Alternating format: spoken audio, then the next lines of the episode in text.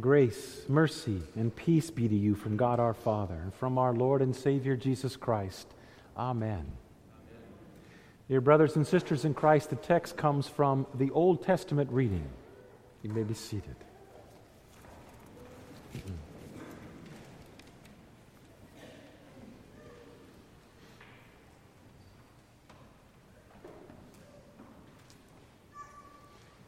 So, what day of the week is the Sabbath? And the day of the week that really is the Sabbath is Saturday. So, the whole reason we don't worship on a Saturday isn't because we're trying to be rebellious, it's because Jesus also rested on the Saturday when he stayed in the tomb. And he rose from the dead on a Sunday, the first day of the week, also the eighth day of the week, the new creation. But Saturday was the Sabbath. Sunday is not your Sabbath rest. It is what God has given to the church the freedom to choose, but it is not commanded that Sunday's the day. We have chosen that day as a church because it is our day of victory. It is our day of new life that came from old and dead. So, when God first created the world and began with the six days of creation, Sunday through Friday, he did not need to physically rest because he had no body and he was not encumbered by tiredness when God created the world in those six days, He gave a seventh day rest not so that man could check a block and fulfill a requirement, but so that man could receive from God His gifts. It has great application for God after the fall.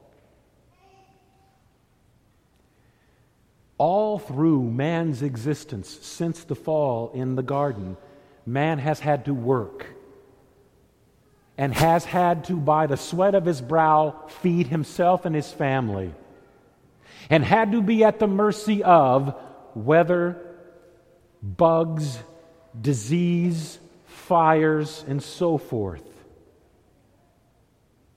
You don't work, you don't eat. So, the temptation for man, given that this is our life in this world, is to fear that we won't have enough, and so we don't take that time to receive God's gifts of spiritual rest, which is what the Sabbath was meant for, and instead devote ourselves to working more. Well, we're far removed from that. and unless you grew up near a farm, I don't even think there's a farmer within our entire congregation. The concept of cows to be milked and chores to be done, because if you didn't that, your livelihood would die. It's hard for us to kind of grasp that. On the other hand, when we don't take the time to receive God's gifts when His people gather, we show ourselves to be slaves to this world and its desires. Why do I say that? Scripture says this in the Old Testament reading. Before God says, The Lord your God commanded you to keep the Sabbath day, he gives the reason why they should. Listen again for the reason why the people of Israel should keep the Sabbath day. He says, You shall remember you were a slave in the land of Egypt. Did the Israelites have the ability to take a day off when they worked for the Egyptians? No. The Egyptians were wanting to get what they wanted out of them because they were slaves. They had no will of their own. The temptation for the Israelites, now that they had God's feeding of them, they didn't have to work for the manna. other than gathering it. They didn't have to work for the quail other than gathering it. There was no fear of not being fed. Now they had free time, leisure. Why fill that with God when I could fill it with myself? Well, if I fill it with myself, I have enslaved myself again to this creation. So think about that. When he says to the Israelites, You shall remember that you were a slave in the land of Egypt, he's really saying, You shall remember that you were a slave to this world and its passions. I freed you with a mighty hand and an outstretched arm. Now, I freed you with that mighty hand and outstretched arm, but it didn't look like the pillar of fire by night or a pillar of cloud by day. What it looked like was that arm and that hand. That's what your freedom came by. And I freed you so that you could dominate creation. You could subdue creation and not be subdued by creation and not be dominated by this world and its passions.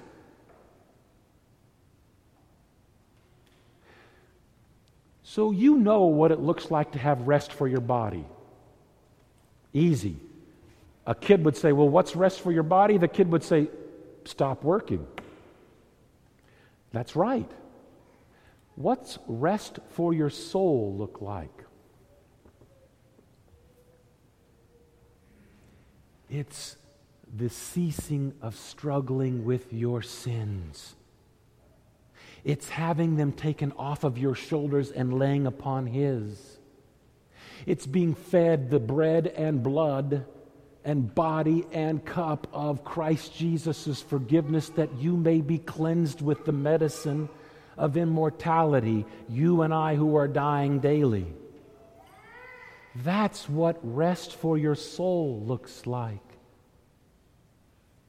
Was it not Jesus who said, Take my yoke upon you, and you shall find rest for your soul.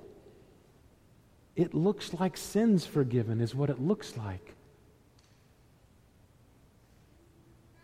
But boy, does Satan and boy, does your flesh easily listen to the temptations of something else to fill that time with. When we pray in the Lord's Prayer, give us this day our daily bread, we're praying for tomorrow's daily bread? Nope. We're praying for today's daily bread. So, as I prayed in the collect, which is on the front of your bulletin, and you can reread it at another time, when I prayed in that collect, our rest is found in Jesus Christ daily. Yes, we gather here weekly.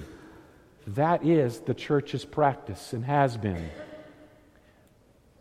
But you also have time every day to receive God's gifts for the benefit of rest for your soul. Now, all of you grew up and have trouble sometimes coming to church because mom and dad made you get up, made you come to church. And some of you grumble and gripe about what was given to you. And yet, I can tell you that there are some of your members who cry with tears, cry with tears to my face because they can't be here anymore. Because the only thing that matters to them is they can get their rear in those hard pews for an hour to hear God's word and receive his gifts, and they can't. But you can.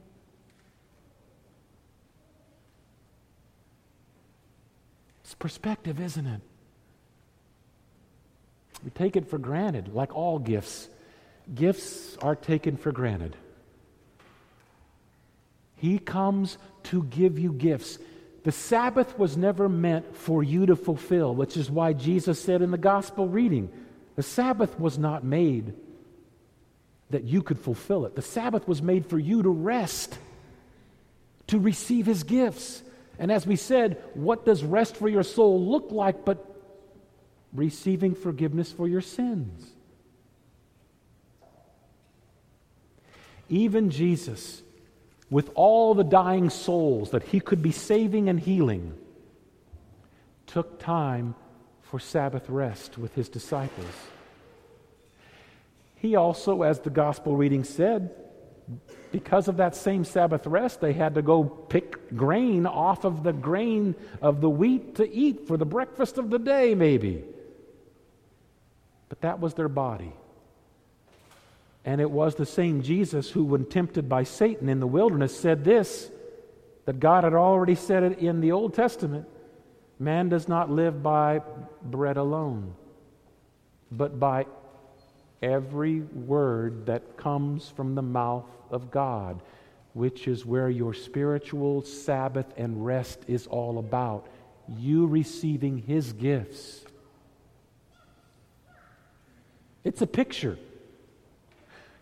This time that we carve out and have agreed upon to gather, it's a picture of heaven.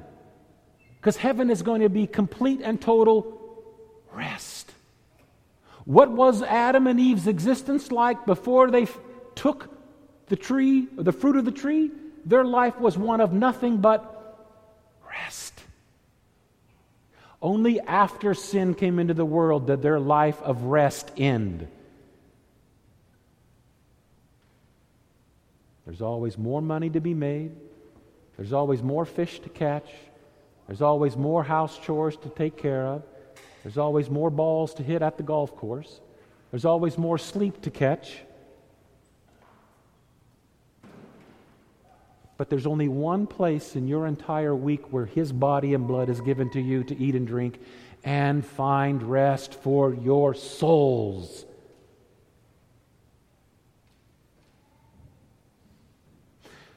Luther's meaning to the third commandment, if you go back to that, is so profound we should fear and love God so that we do not despise preaching and His Word. He's not saying that to guilt you, although many kids can think that. Oh, better go to church. Think of what I just told you about the shut ins. They would bawl to be able physically to sit in that hard pew because they know what they're going to receive from God's preaching and His Word. His gifts. His gifts. The Sabbath rest is not a requirement to fulfill on your part, it is an opportunity to be filled. That's the purpose. That's why he not only said, despise preaching at his word, but added, gladly hear and learn it. Because that's our Sabbath rest, his word and sacraments. That's what feeds your soul. We're so blessed in this country to not have to get up at sunrise and work until there's no more light because that's the only way we can live. We've actually got time that we call leisure time. One of the first things that I learned after getting out of the seminary with a family and a church was I really had a lot more time than I thought I did. All it took was me disciplining myself with it to have time to make the day holy with a devotion, to receive His gifts in reading His Word, to express to Him what I need for the day in the prayer that He gives me to pray. It's not a requirement that looms over your head, but a gift. That is why Jesus truly is your Sabbath rest. And Augustine said it so well. A soul does not find rest unless it finds rest in Thee, O Lord, alone. Because there is where forgiveness is found in Jesus, your Sabbath rest. Amen.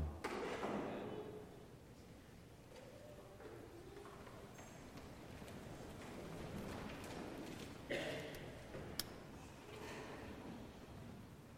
peace of God, which passes all understanding, keep your hearts and minds on Christ Jesus to life eternal. Amen.